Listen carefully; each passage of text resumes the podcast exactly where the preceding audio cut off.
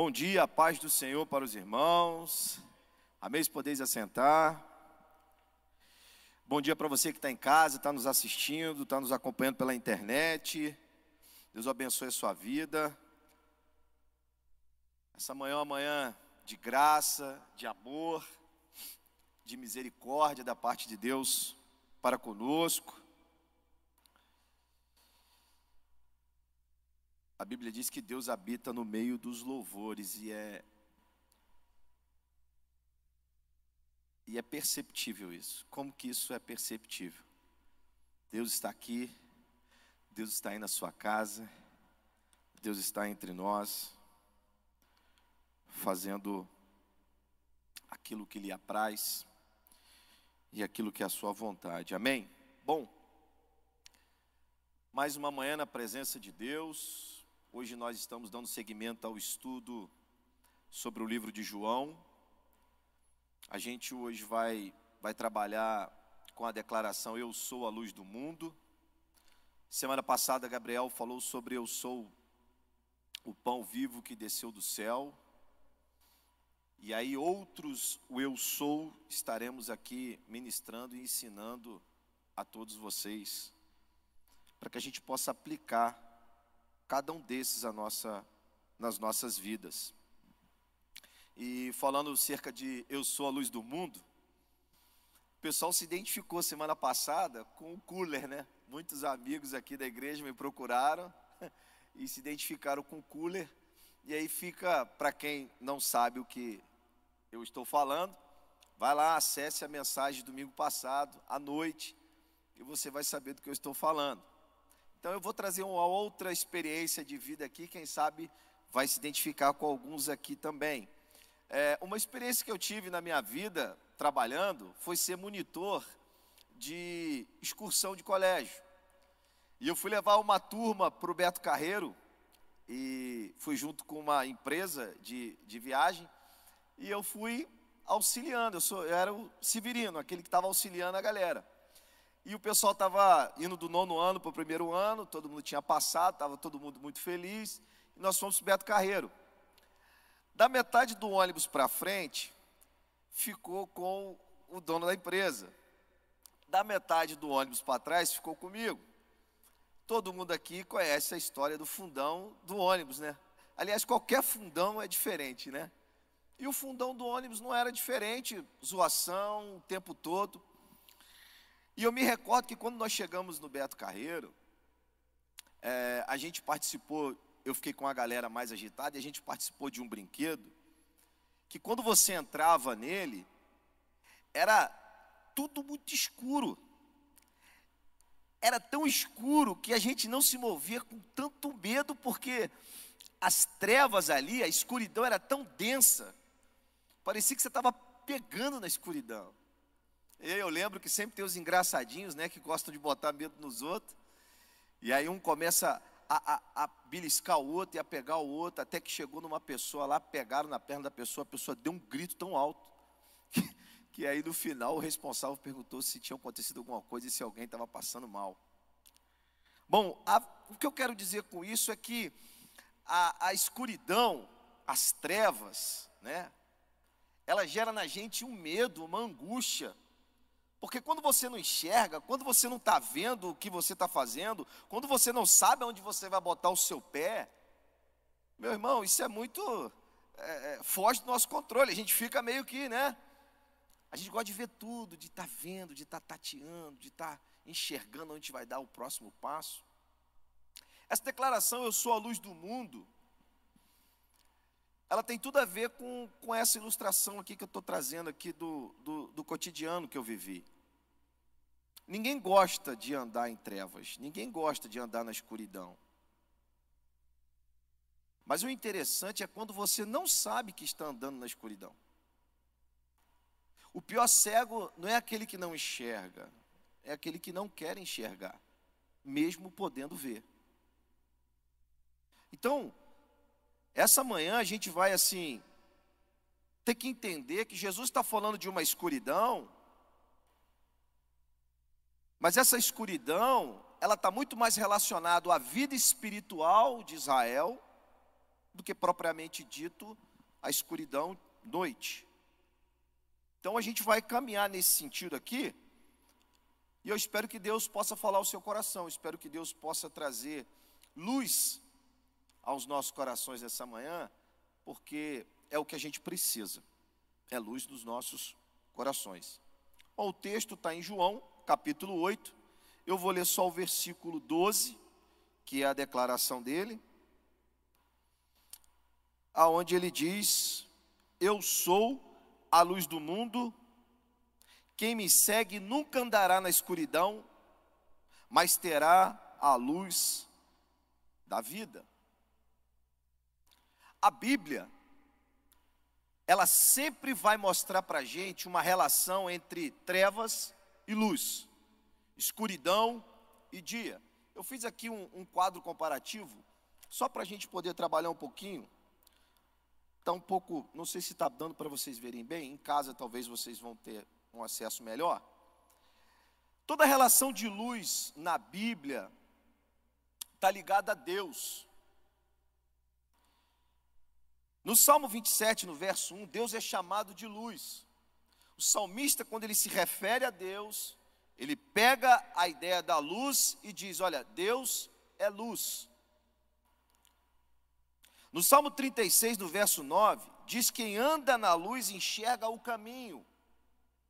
Então perceba que quem anda com Deus consegue discernir o seu caminho, sabe para onde está indo, sabe para onde, é, aonde está pisando, anda em segurança, não anda com medo, não anda inseguro. Olha o que diz também aí em Isaías 49, 6. Quem anda em luz também é luz. Interessante que Deus é a referência de luz, então andar com Deus também implica em se parecer com Deus. Isaías está dizendo isso aí.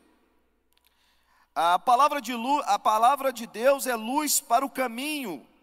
Salmo 119, verso 5. Esse aí é o mais conhecido, todo mundo conhece. Lâmpada para os meus pés é a tua palavra, luz para o meu caminho. Então a ideia de luz na Bíblia está relacionado a Deus, a pessoa de Jesus. Tudo que é bom, discernimento, equilíbrio, segurança, confiança, passos seguros. A ideia é essa. Já trevas na Bíblia vai, vai nos levar para um outro sentido. Olha logo em Gênesis aí no 1, 4. Esse aqui, queridos, é o primeiro haja, tá? Primeira coisa que Deus diz é haja luz. E logo depois Deus vai separar as, a luz das trevas. Então aqui já remete que luz e trevas não conseguem ser compartilhados, não dá para andar juntos. Trevas e luz, então já há uma separação. Trevas é, é a nona praga do Egito. E essa nona praga do Egito, se você for ler lá no livro de Êxodo, você vai ver que era terrível por causa que ninguém conseguia enxergar e não sabia nada do que estava acontecendo. Então, tem essa ideia também das trevas. Trevas também na Bíblia, no Salmo 107, no verso 10, fala de aflição, fala de prisão, de aprisionamento. Trevas também fala sobre sombra no Salmo 23 é o mais conhecido. Ainda que eu ando, ainda que eu ande pelo vale da sombra da morte, não temerei mal algum, porque tu estás comigo. Então olhe que as trevas, ela está condicionada a algo ruim, a pecado, a sofrimento.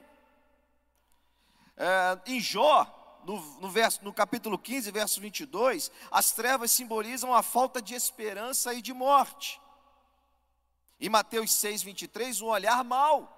Jesus disse: se os seus olhos forem maus, todo o seu corpo será trevas.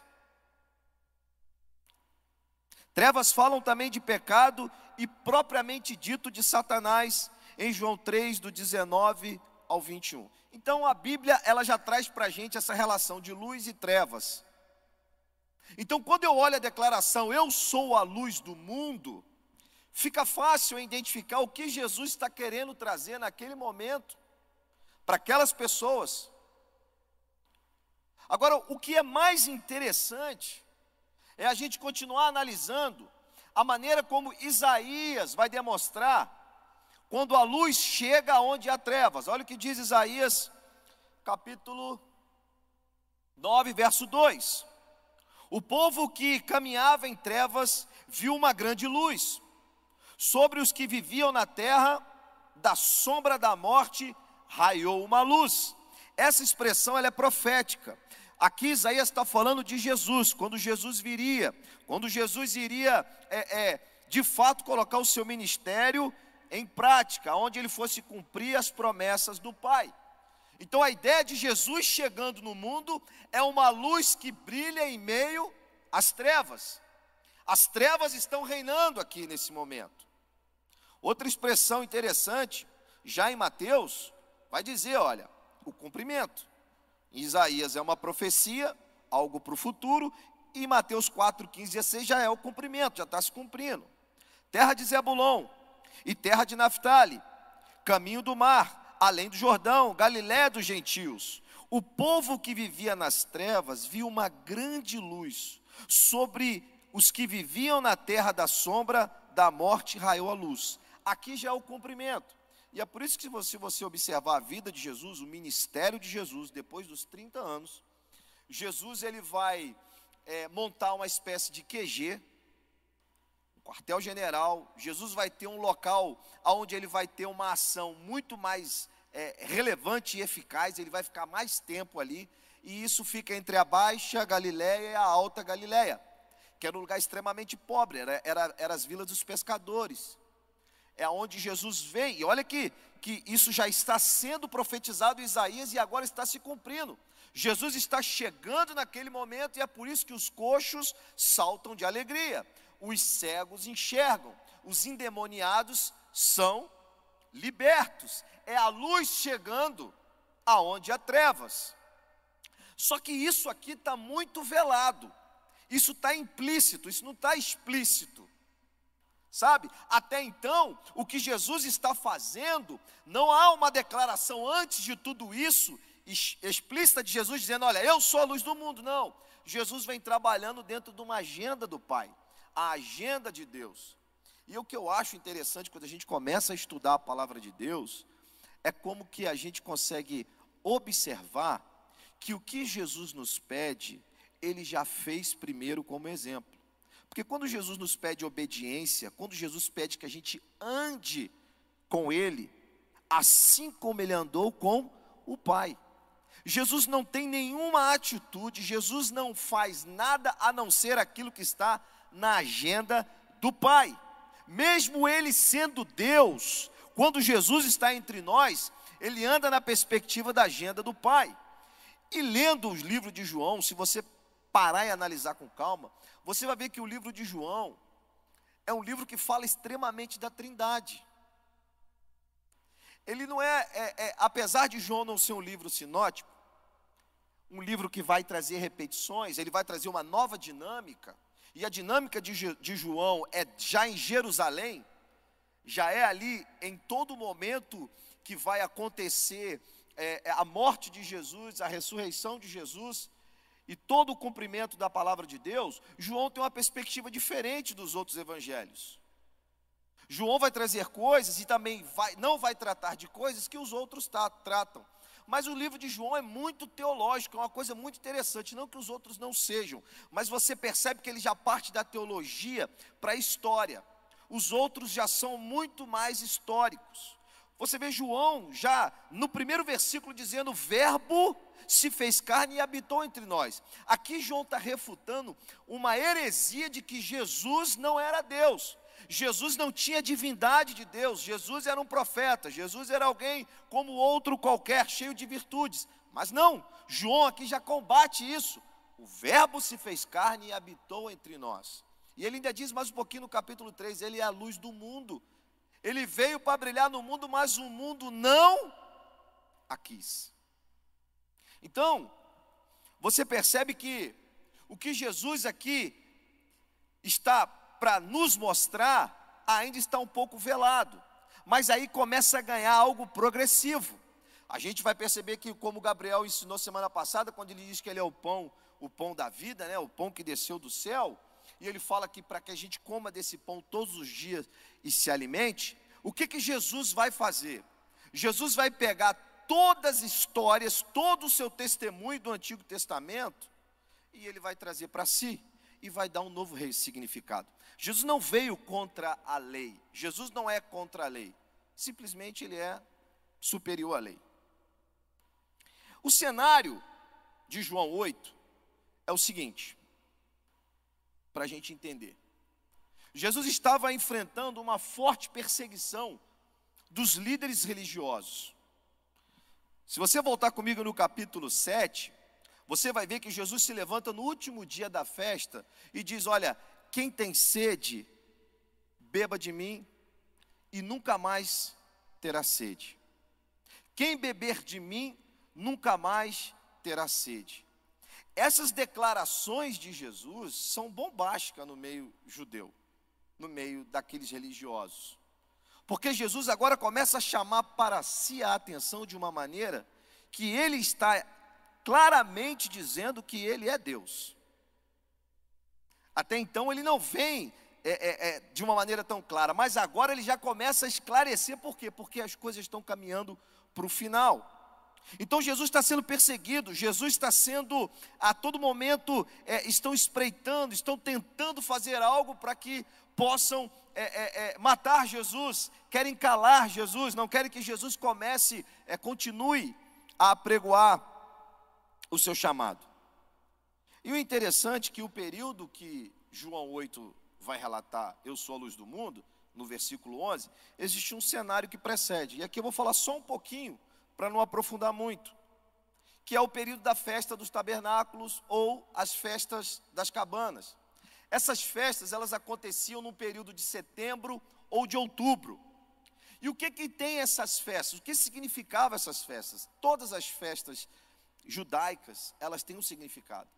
Essa aqui era praticamente o povo voltando para viver o êxodo a saída do Egito, a peregrinação no deserto até a entrada da terra, da terra prometida. Não era só levar e agradecer pela colheita, não.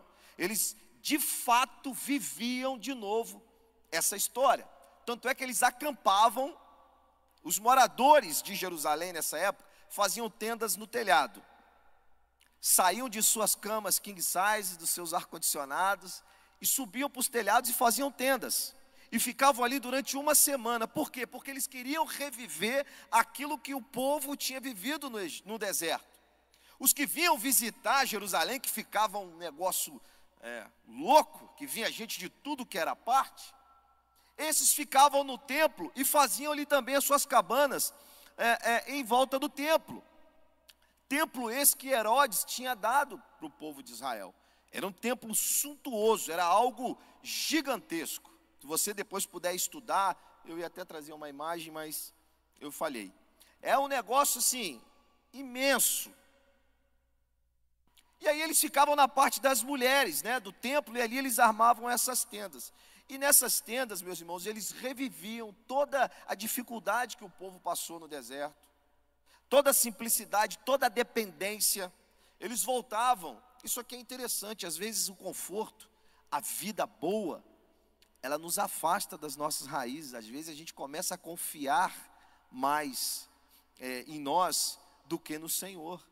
É por isso que a gente precisa voltar às origens, Pastor Gilmar, né? Todas as vezes a gente precisa olhar para trás no sentido não é, é, é, de nostalgia, não no sentido ruim, mas de pegar de novo aquilo que foi bom, aquilo que é interessante e a gente trazer e se lembrar da onde a gente veio. Então, o cenário era esse, a festa era essa. Era a festa dos tabernáculos ou a festa é, das cabanas. Só que no período dessa festa, que eram oito dias, haviam vários rituais que eram feitos. Vários rituais. Sempre nos remetendo à época do Egito. E um desses era que os sacerdotes saíam e até o tanque de Siloé, pegavam um pouco de água e derramavam perto do altar. E no último dia da festa, quando eles estão fazendo isso, pastor Gilmar, Jesus se levanta e diz assim: Olha, eu sou a água da vida. Quem beber de mim jamais terá sede. O que Jesus está tentando fazer aqui? Olha, o que vocês estão fazendo foi até o dia de hoje. A partir de hoje, eu vou suprir todas as suas carências espirituais. Eu sou a água que vou tirar essa sede que está dentro da alma, do coração e do espírito de vocês. Em mim vocês não andarão mais com sedes. Por quê? Porque de vocês fluirão rios de águas, de águas vivas. Ele está falando da vida espiritual. Ele está falando de uma fonte que jorra de dentro para fora, que é o Espírito Santo. E é isso que ele faz nas nossas vidas. Esse aqui é, é, é o cenário. Agora, uma outra coisa interessante era que todo fim de noite, durante esses oito dias, lá no, no, no lado das mulheres, que aí você depois, se você for ler com calma, você vai entender que existiam os lados, as portas do templo, e em cada uma tinha um significado. Essa era o das mulheres. Toda noite os sacerdotes, eles acendiam um candelabro. Existiam luzes, e essas luzes, elas poderiam ser vistas de longe. Jerusalém ficava iluminado. Olha que interessante. Se Jesus, no momento que eles estão lá, colocando a água para se lembrar daquilo que aconteceu no deserto, Jesus olha e diz: Olha, eu sou a água da vida. E agora eles estão acendendo para mostrar que está tudo iluminado, que eles têm, né? A, a, a, a luz está ali com eles. Aí Jesus se levanta nesse momento, nesse momento, para falar: Eu sou a luz do mundo.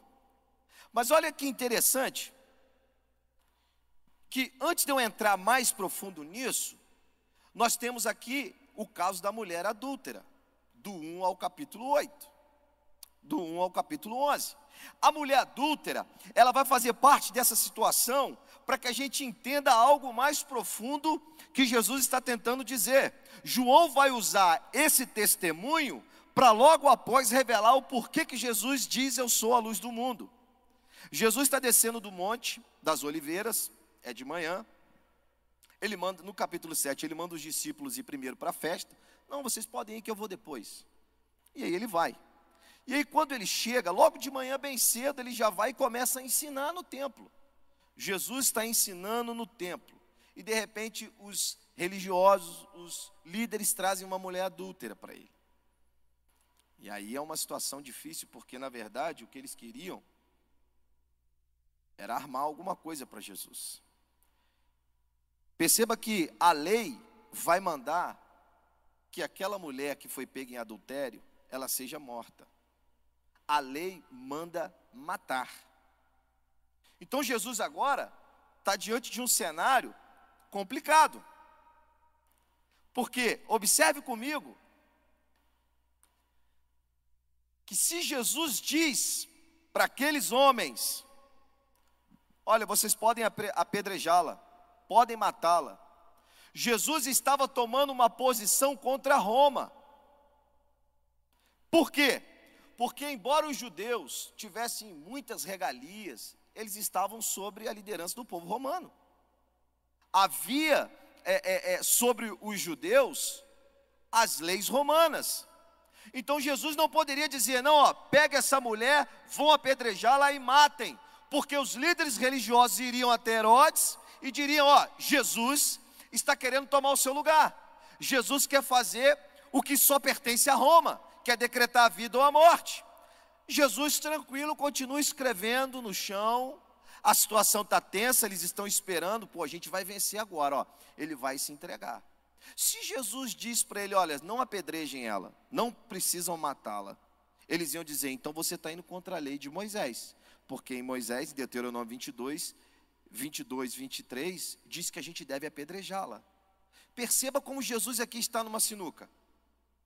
Ele não tem para onde ir, aparentemente. Se ele manda matá-la, eles denunciam para Roma. Se Jesus diz para não matá-la, ele vai contra a lei de Moisés. Jesus continua escrevendo. Aqui, queridos, há uma coisa muito importante. Porque quando Jesus diz assim: Olha, quem não tem nenhum pecado, atire a primeira pedra. Jesus ele vai usar aqui da sua autoridade divina para poder usar essa expressão.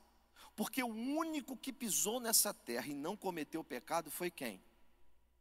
Foi Jesus. Então ele seria o único que poderia dizer: olha, atire a primeira pedra aquele que não cometeu nenhum pecado. Porque todos pecaram. Não é isso que Romanos vai dizer?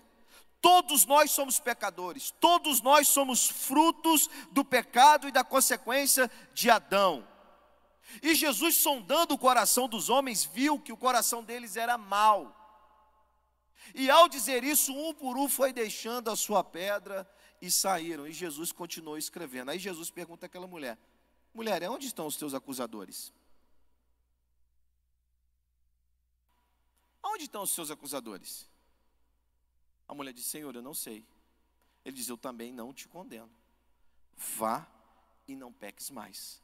Nessa sessão aqui, do 1 ao 11, Jesus mostra a sua superioridade à lei. Jesus é superior à lei. E o que, os, o, que, o que o povo não estava entendendo é que Jesus não veio para abolir a lei, para acabar com a lei, não. Jesus é a lei perfeita. Ele está superior àquilo que vinha sendo dado ao povo de uma maneira progressiva. Agora é revelação plena. Eu sou superior à lei e por isso eu não te condeno. Vá e não peques mais. E aqui eu acho uma coisa muito interessante. Eu estava pensando em casa, porque às vezes a gente reclama quando a escuridão do nosso coração é levado até Jesus. Por que, que a gente reclama? Porque gera o que? Constrangimento, vergonha, Imagine você, aquela mulher adúltera, pegaram ela, levaram ela na presença de Jesus, todo mundo julgando, olha a vergonha que aquela mulher estava passando. Quando nós olhamos essa situação, nós dizemos: Uau, essa mulher não merecia ter passado por isso, caramba, isso deve ter sido traumático. Pelo contrário, que se, se essa mulher não tivesse sido levada até Jesus, provavelmente ela continuaria vivendo aquele tipo de vida. Então, às vezes, nós somos envergonhados, sim, às vezes passamos por situações que nos levam até Jesus e clareia a escuridão do nosso coração, para que a gente receba o perdão de Deus, para que a gente comece uma nova vida e não peques mais. Então, eu acho muito interessante isso aqui. Eu não estou dizendo que isso aqui deve ser uma regra para a vida de algumas pessoas, mas, meus irmãos, não fique envergonhado se essa, essa escuridão do seu coração te trouxe para a luz que é Cristo, e ali você foi envergonhado, mas que essa vergonha se torne em glória para Deus. Porque foi isso que aconteceu com essa mulher, de adúltera, perdoada, restaurada, agora, não peques mais. Vamos seguir. Nesse momento, Jesus agora vai se declarar no versículo 12: Eu sou a luz do mundo. Aquele que me segue não andará em trevas, mas terá a luz da vida. Nesse momento aí, queridos, Jesus está naquele exato momento onde eu parei dizendo que a festa está acontecendo e o candelabro está aceso, está tudo muito claro. Aí Jesus se apresenta e diz assim: ó, tá vendo tudo isso que vocês estão fazendo? Essas luzes, tudo isso. Eu sou maior do que isso. Eu sou a verdadeira luz. Se vocês olharem para mim, eu não vou iluminar esse pátio. Eu não vim para iluminar lugares. Eu não vim para iluminar coisas. Eu vim para iluminar a vida espiritual do homem. Eu vim para tirar ele das trevas e transportar ele para as minhas para a minha maravilhosa luz. Esse é o objetivo da expressão. Mas aquelas pessoas não conseguiam entender porque a sua mente e os seus olhos estavam cegos, estavam na escuridão. E uma das coisas que a Bíblia nos ensinou é que andar em escuridão é andar em quê? Em pecado. É andar em trevas. E uma coisa interessante que eu queria que a gente comentasse um pouquinho, que Jesus vai cumprir os três símbolos do Êxodo. Olha que interessante. Quando ele fala que ele é a água da vida, Jesus ele está pegando o seu testemunho lá do passado e dizendo: Olha, eu sou maior do que isso. Aquela água era uma sede momentânea de vocês no deserto. o sol estava escaldante, deserto é um lugar escasso de água, e eu fiz a água sair da rocha para saciar a sede de vocês. Só que eu sou a água da vida.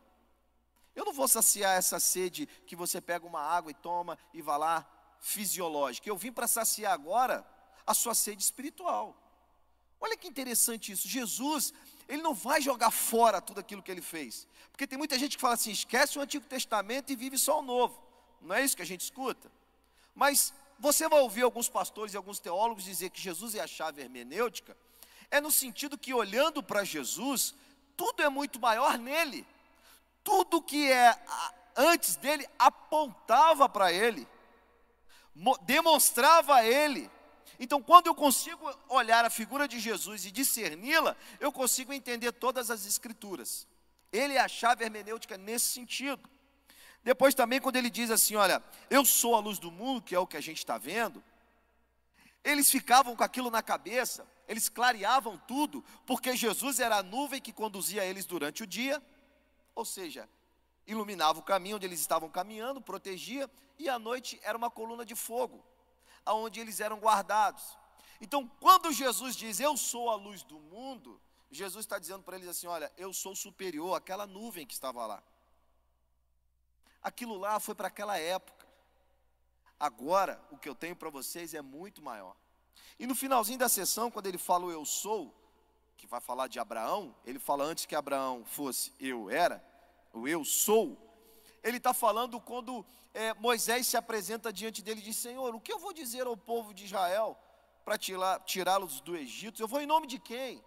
Ele diz: Ó, vai no nome do, diga que eu sou. O eu sou remete à divindade, à eternidade de Jesus. A gente precisa entender isso. Porque se a gente lê a Bíblia e não entender que tudo o que foi dito hoje se transfere para o mundo espiritual, para que a gente possa aplicar essas coisas às nossas vidas espirituais, às vezes a leitura não tem sentido, ela passa batida. Você fala, poxa, não estou entendendo isso aqui, poxa, isso aqui parece que não tem nada a ver, mas tem tudo a ver. Aquele povo precisava matar a sua sede espiritual. Aquele povo precisava é, andar em luz. Eles estavam andando em trevas. Tanto é que Jesus vai chegar um momento do diálogo que ele vai dizer assim: vocês são filhos do diabo. Porque vocês dizem que me seguem, mas não andam comigo, não andam da maneira, vocês não acreditam no meu testemunho, vocês não acreditam em mim. É impossível olhar para mim e não ver o Pai. A gente precisa estar muito atento a esses detalhes. Porque quando Jesus ele vai revelar que ele é a luz do mundo, e aí eu quero trazer um pouco para a gente nos nossos dias, aquele povo já não vivia com a precariedade de luz como vivia naquela época. Vou fazer aqui uma, uma analogia para vocês entenderem. Na época que o povo sai do Egito, a tecnologia deles era uma. Né? Usavam azeite, usavam lá para iluminar. Já nesse período aqui, já era muito mais avançado. Embora fosse avançado, eles continuavam andando em trevas espirituais. Deu para entender? Às vezes a gente acha que porque a gente hoje vive na era da tecnologia, é o LED, é lanterna super poderosa que acende a 5 quilômetros de distância. A gente vive cheio de luz, rodeado de luz, de luz o tempo todo. O celular você tem luz. Aonde você vai hoje tem luz, a tecnologia está avançada. Embora a gente viva nesse ambiente, isso não expressa a nossa espiritualidade. Nunca se viveu tanto em trevas espirituais quanto nos nossos dias. A era, ilumina, é, é, a era intitulada como a era. É, é, é, meu Deus, a palavra. Iluminada, aonde os filósofos, os cientistas colocaram a palavra de Deus em xeque, colocando toda a sua confiança na ciência, embora fosse a era é, é, é, da luz, nunca se viveu tanto em trevas. Então perceba o que Jesus está querendo trabalhar conosco, meus irmãos, quando ele diz eu sou a luz do mundo, não é só a ideia que a gente pega central e fala, pô, Deus é o sol e ilumina todas as coisas. Não, o que Deus está querendo trabalhar é dentro de nós, é com a nossa vida espiritual. Ele quer iluminar o nosso coração que está em trevas, as nossas mentes que estão enroscadas no pecado, o nosso coração que é mau então tem muitas pessoas que você olha e fala: caramba, essa pessoa tem uma aparência boa, essa pessoa, né? Mas por dentro está em trevas espirituais. Perceba os religiosos, estavam no templo ensinando a palavra de Deus, mas não conseguiam discernir Jesus. Pelo contrário, o perseguiam então veja, queridos, que nós precisamos aqui parar um pouquinho e refletir, porque o fato de eu vir à igreja, o fato de eu pertencer à igreja, o fato de eu fazer boas obras, o fato da minha aparência exterior parecer que é uma coisa muito boa, eu posso estar vivendo em trevas densas no meu coração. E o que Jesus quer, muito mais preocupado do que o seu exterior, é que você seja renovado, restaurado, iluminado no seu lado interior, na sua vida espiritual. Esse é o propósito de Deus para as nossas vidas. Essa mudança, quando ele diz, Eu sou a luz do mundo, ela vai provocar algumas coisas. A chegada da luz provoca algumas coisas nas nossas, nas nossas vidas. É impossível a luz de Jesus chegar nas nossas vidas e a gente continuar a mesma pessoa. É impossível. E aqui eu separei três coisas que acontecem, basicamente, quando ele dá essa sentença: Eu sou a luz do mundo, e aquele que me segue não andará em trevas, mas terá a luz da vida. A primeira é uma vida de discipulado, porque ele diz: Aquele que me segue. Receber essa luz espiritual implica em uma atitude, em um novo andar, em você tomar uma posição em seguir a Jesus. Não é possível receber essa luz, não é possível ser iluminado por Jesus sem assumir um compromisso de segui-lo. Os discípulos, quando eles tomam a sua posição de seguir a Jesus, a partir daquele momento, eles começam a ser iluminados. A vida deles começam a ser transformada. Queridos, muitas pessoas querem é, é, viver algo sobrenatural, quer viver uma vida, né, que agora os coaches eles ensinam, uma vida acima da média, mas vivendo em trevas espirituais, vivendo do seu jeito, da maneira que você quer. E se você, queridos, quer seguir a Jesus, você vai receber a luz do mundo. E essa luz vai clarear todas as suas trevas. O seu andar vai ser outro, a sua vida vai ser outra, o seu modo de pensar vai ser outro. Então implica em uma vida de discipulado. Seguir a Jesus todos os dias. Seguir o Jesus em todas as situações da vida. Seguir a Jesus tanto na dor, no sofrimento, quanto na alegria e na bonança. Simplesmente segui-lo e não parar. Não é uma atitude estática, onde eu aceitei Jesus, eu, eu agora eu não preciso mais segui-lo. Não. Todos os dias, todas as manhãs, uma vida discipulada. E a vida de discipulado, ela é interessante, porque Jesus diz como ela deve ser diz que a gente deve negar a si mesmo, tomar a nossa cruz e segui-lo. O discipulado não dá para você ser uma pessoa em si mesmada. O discipulado não cabe o eu. O discipulado é uma submissão. O discipulado é uma devoção a Deus. É substituir os meus desejos pelas vontades do Pai. Essa é a dinâmica do discipulado. A segunda é uma vida de testemunho, porque aquele que me segue não andará mais em trevas. Se você segue a Jesus, ou diz que segue, e o seu testemunho, a sua vida, aquilo que você faz, ainda é comparado com as trevas, então você, queridos, você não está seguindo a Jesus. A luz de Jesus não está brilhando em você. Porque aquele que segue a Jesus, aquele que está na luz, não anda mais em trevas. E isso não tem a ver muito com a gente, no sentido de que eu consigo me purificar, eu consigo ser o Senhor da minha vida. Não.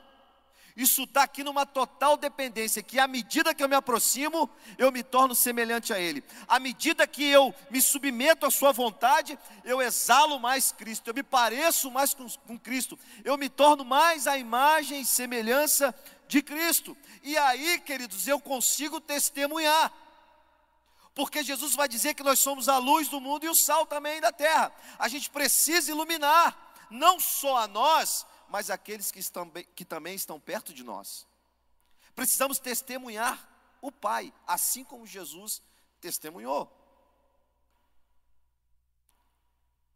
E por final, você receberá a luz da vida, porque muito mais preocupado com o nosso dia a dia, com o nosso cotidiano, Jesus está preocupado com a nossa vida eterna. E foi para isso que o Pai se revelou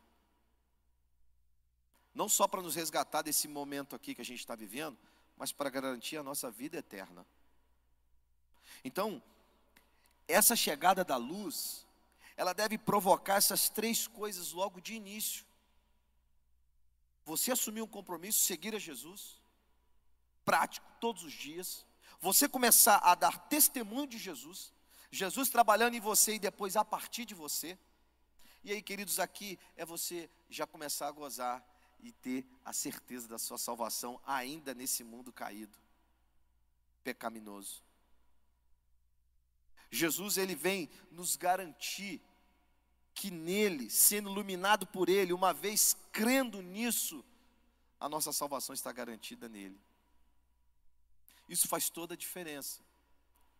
Então, dizer eu sou a luz do mundo não é só dizer eu sou a luz do mundo, eu vou iluminar. Tem muita coisa por trás disso implica em muitas e muitas coisas. Olha que interessante que eu botei aqui para a gente refletir, para a gente praticar. Olha essa pergunta que interessante. Tenho seguido Jesus diariamente? Porque a gente diz aqui, queridos, muito mais do que estar na igreja é caminhar com Jesus todos os dias. Seguir a Jesus é uma implicação que cabe a nós. Não cabe ao pastor da igreja, não cabe ao líder de célula, não cabe ao meu amigo, ao meu discipulador, não, cabe a mim. E eu, aonde eu estou nessa, nessa dinâmica de seguir a Jesus diariamente? O Cristiano disse aqui que comprou um livro e está lendo. Essas são ações de quem quer buscar a Deus e crescer com Deus. Talvez outros não estão no momento de comprar um livro, mas estão dizendo: Poxa, eu vou tirar um período maior de oração, eu vou investir na minha vida de oração um pouco mais. E aí, queridos, você começa a buscar Jesus diariamente através da oração.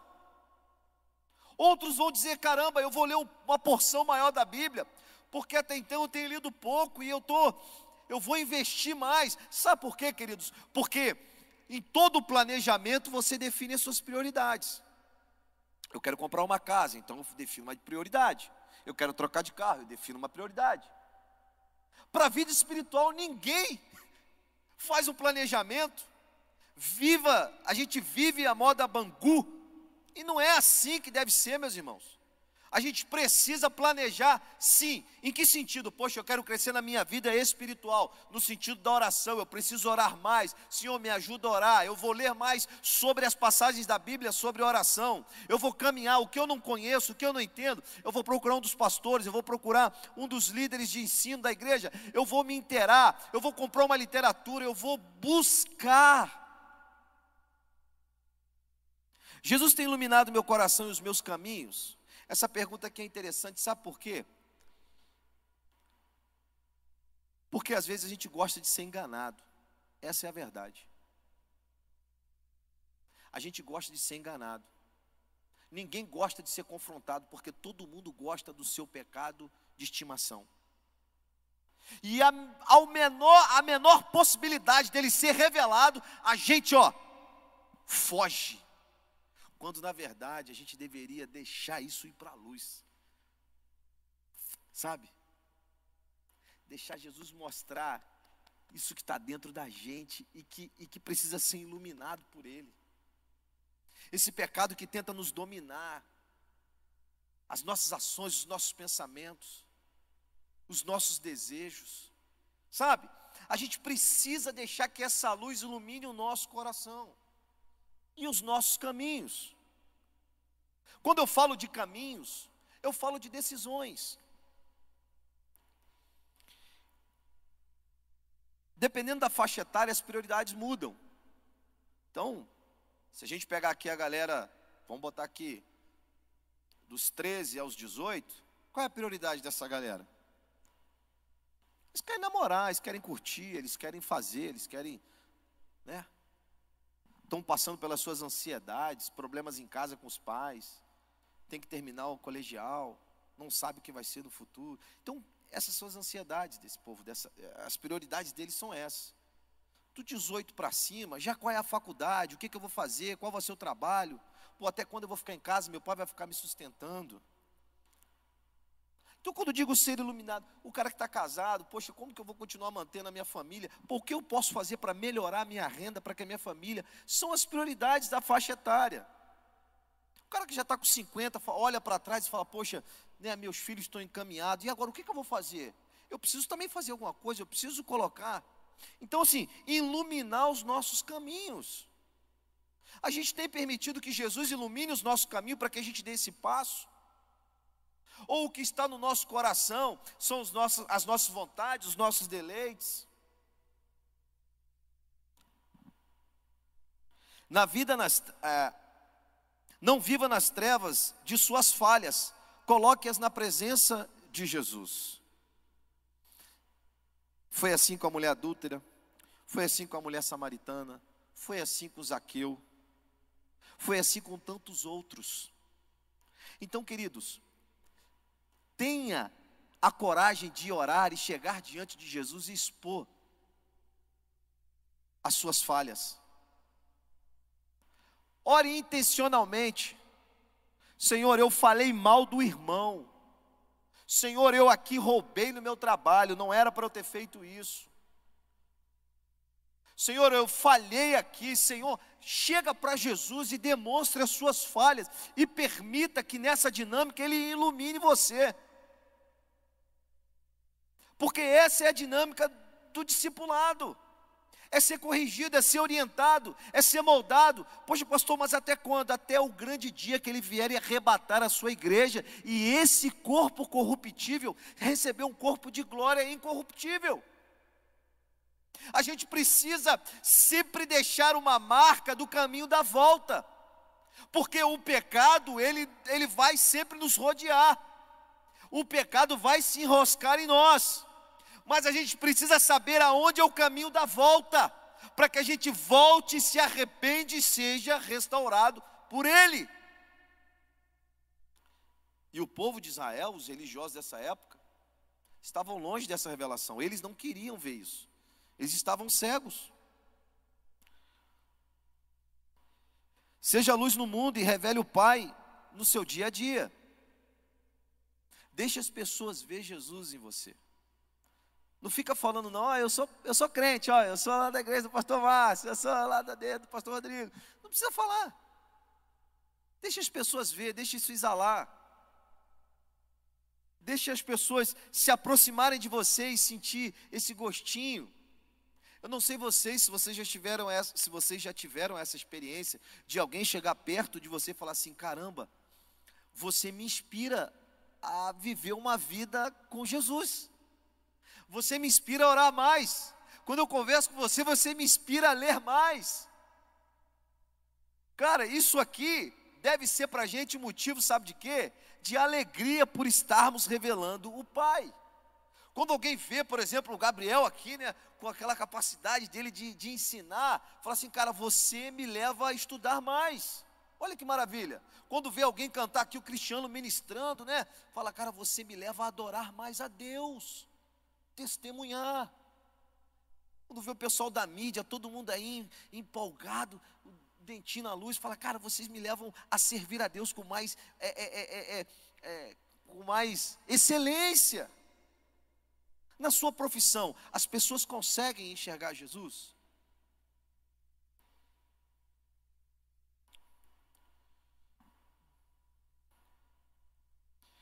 Como na época, como naquela época, também hoje, as mais perigosas trevas em nossas vidas são as densas trevas espirituais que cegam a mente e controlam o coração de pessoas que nunca confiaram em Cristo, ou de quem afirmam conhecer, mas não o seguem.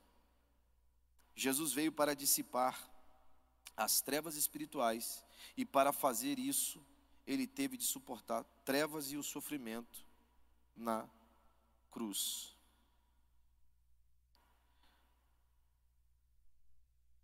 Perceba que todo mundo que olhava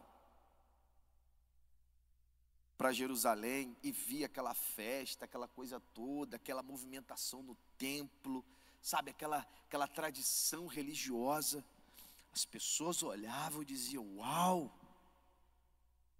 Uau! Os prosélitos que se convertiam ao judaísmo iam para lá, achavam aquilo, aquilo, muito lindo.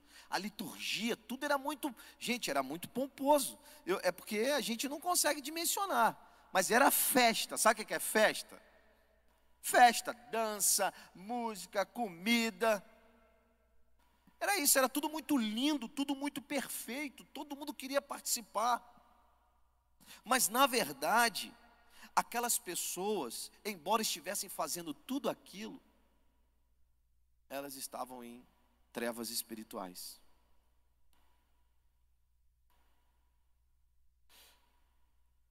Eu andei pensando sobre as igrejas, nossa igreja, as igrejas, porque a gente pode fazer muita coisa em nome de Jesus, mas está vivendo em trevas.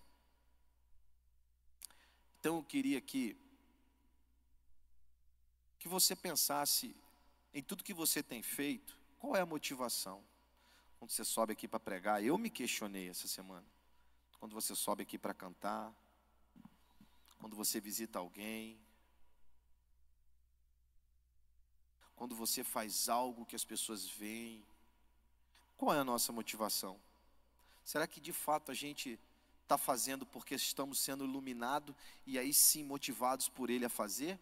Ou será que as nossas motivações são outras? Porque o quadro daquela época, João está relatando aqui, é um povo que faz tudo para Deus, mas não anda com Deus, não conhece, não consegue discerni-lo. E aí ficam nas tradições. E as tradições nada mais servem para nos aprisionar porque elas vão sendo transferidas. Tradição vai sendo passada. E se ela não está na motivação correta e não tem sentido, ela me escraviza, ela não me liberta. Só que Jesus ele veio para desfazer isso, para dissipar isso. As obras do mal, as obras do maligno, as trevas, nos libertar.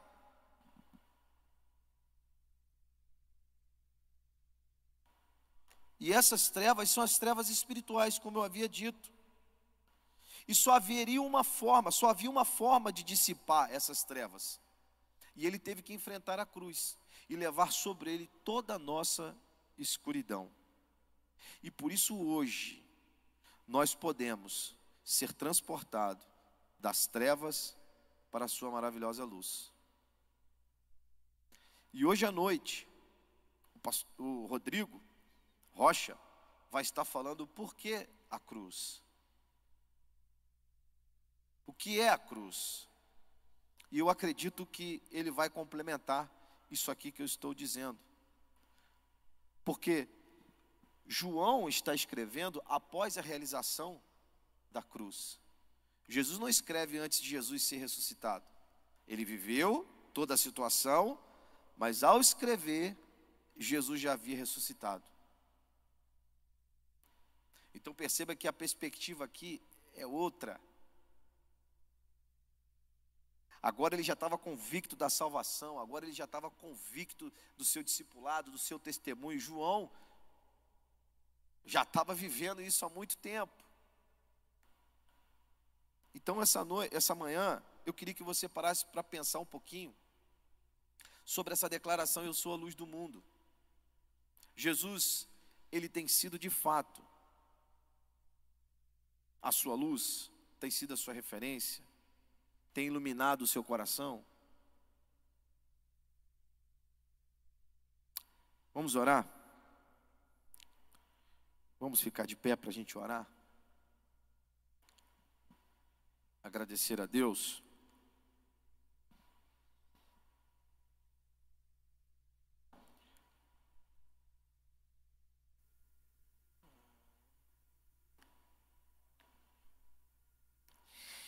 Aquele que anda na luz não vive mais em trevas.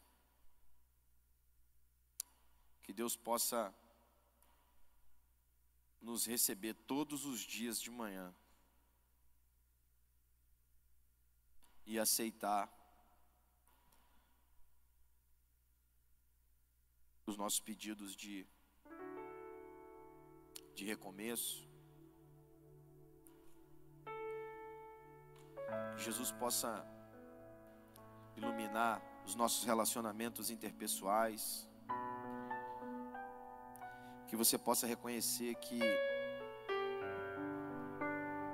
se é necessário pedir perdão a alguém, peça perdão. Deixa Jesus iluminar essa área da sua vida. Se você tem algum vício, algum vício de hábito, alguma coisa que te mantém escravo na escuridão e nas trevas, deixa Jesus iluminar.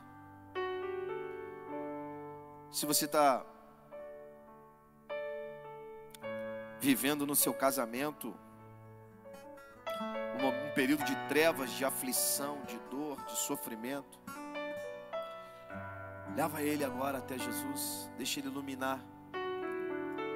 Se você está enfrentando um momento difícil financeiro,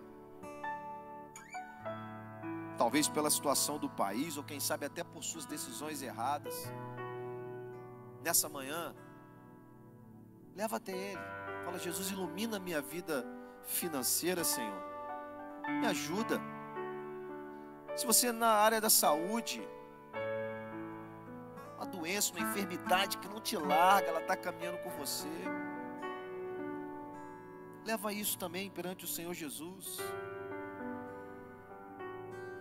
uma doença da alma, algo que está, fala Senhor, ilumina, até para que eu possa entender como agir, ilumina os meus caminhos.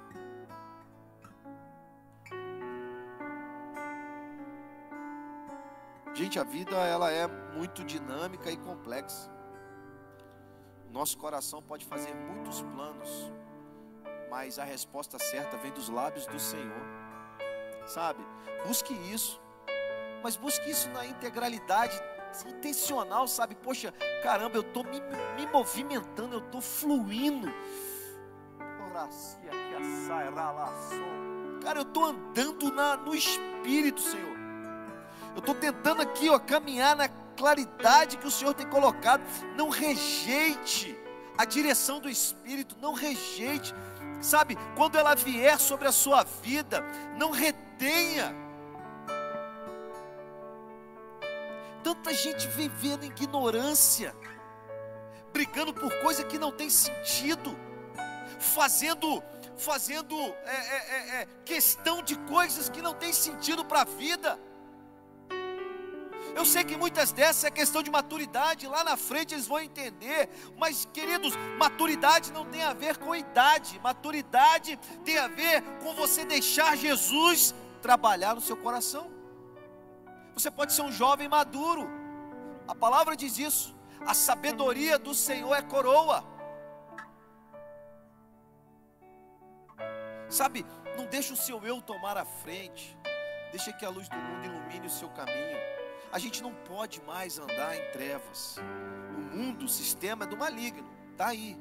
Mas nós podemos caminhar na luz.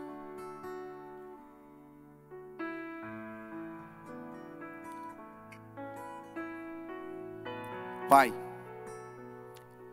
obrigado, Senhor, porque Tu és o pão da vida. Obrigado porque Tu és a luz do mundo. obrigado porque Tu és a porta, Tu és o caminho, a verdade e a vida, Tu és a videira, Senhor, Tu és tudo para nós. Eu sei que agora aqui essas luzes tornam esse ambiente muito claro e nítido. Mas não é disso que eu estou falando, Senhor, nessa manhã. Não é disso que o Senhor está tratando nessa manhã. O Senhor está tratando de algo de dentro, da nossa alma, do nosso espírito, é da nossa vida espiritual.